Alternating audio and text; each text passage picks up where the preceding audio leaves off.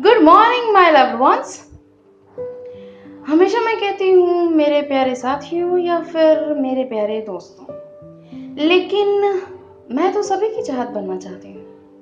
तो आज से आप सभी मेरे लव्ड वंस और मैं आपकी। तो आज हम कुछ सोशल बातें करेंगे। ना ना ना ना ना। नोप सोशल मतलब सोशल मीडिया ही हो, ज़रूरी नहीं। बल्कि उसके साथ साथ सोशल मतलब हमारे अपने, हमारे आसपास के लोग, हमारे पड़ोसी, हमारे रिश्तेदार, हमारे दोस्त और हमें हर तरह की सीख देने वाले लोग। ये सभी सोशल में आते हैं। जब हम अकेले होते हैं ना तो हमें किसी के साथ की ज़रूरत महसूस होती है।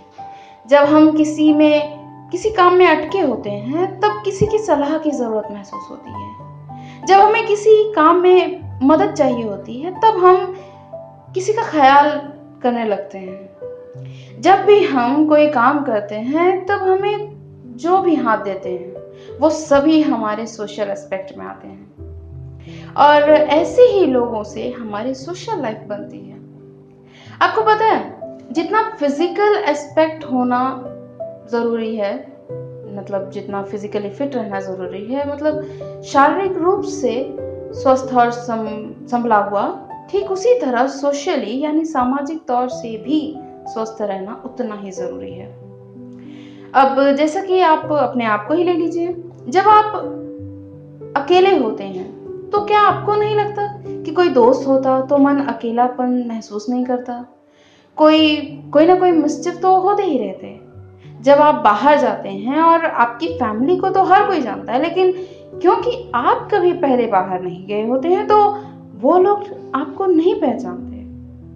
तो आपका व्यवहार जितना खुद के साथ होना ज़रूरी है ना, उतना ही लोगों के साथ भी। लोगों में घुलना मिलना, अपने आप का साथ दूसरों के साथ भी बांटना, अपना अकेलापन दूर करना, दूसरों का अकेलापन दूर करना। उनकी खुशियों की वजह बनना और उनके दर्द का मरहम बनना। ये सभी बातें लोगों में एक अच्छी और अच्छे व्यक्तित्व का उदाहरण देती हैं। तो लोगों के साथ अपने संबंधों को भी एकदम मज़बूत और अटूट बनाइए। निखारिए अपने रिश्तों को, अपने संबंधों को। क्योंकि जब आप सामाजिक दूरी को कम करेंगे ना, तब जाकर आप लोगों में अपनी जगह बना पाएँगे। और ये जो दूरी है ना, सामाजिक सोशल डिस्टेंस उसे दूर करने का एक बहुत ही स्ट्रॉन्ग पिलर है एंड दैट्स यूथ आज के नौजवान, आज के युवा आज की जनरेशन जो है ना यूथ का बहुत बड़ा झुंड है।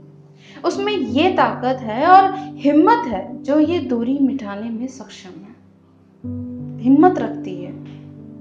So be like one be the band between two ends and create that bond once again once uh, Swami Vivekananda said about youths that everything else will be ready but strong, vigorous, believing young men, sincere to the backbone, are wanted. A hundred such hand and world become revolutionized.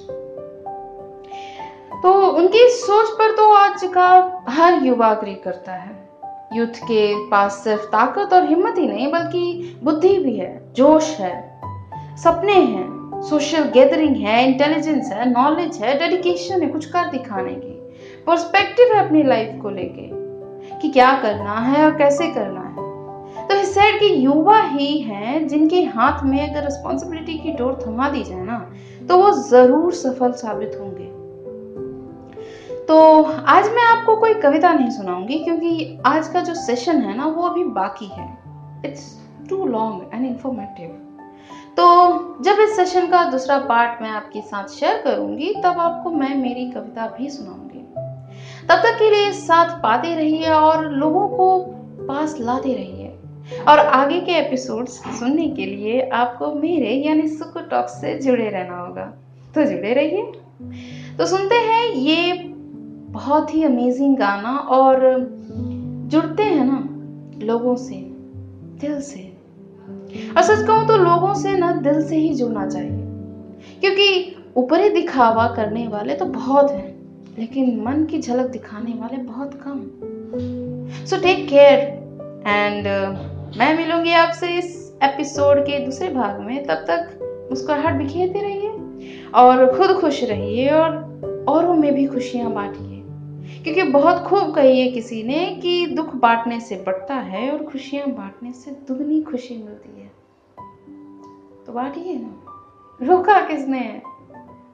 आदमी जो कहता है, आदमी जो सुनता है, ज़िंदगी भर वो सदाएँ पीछा करती है। आदमी जो देता है, आदमी जो लेता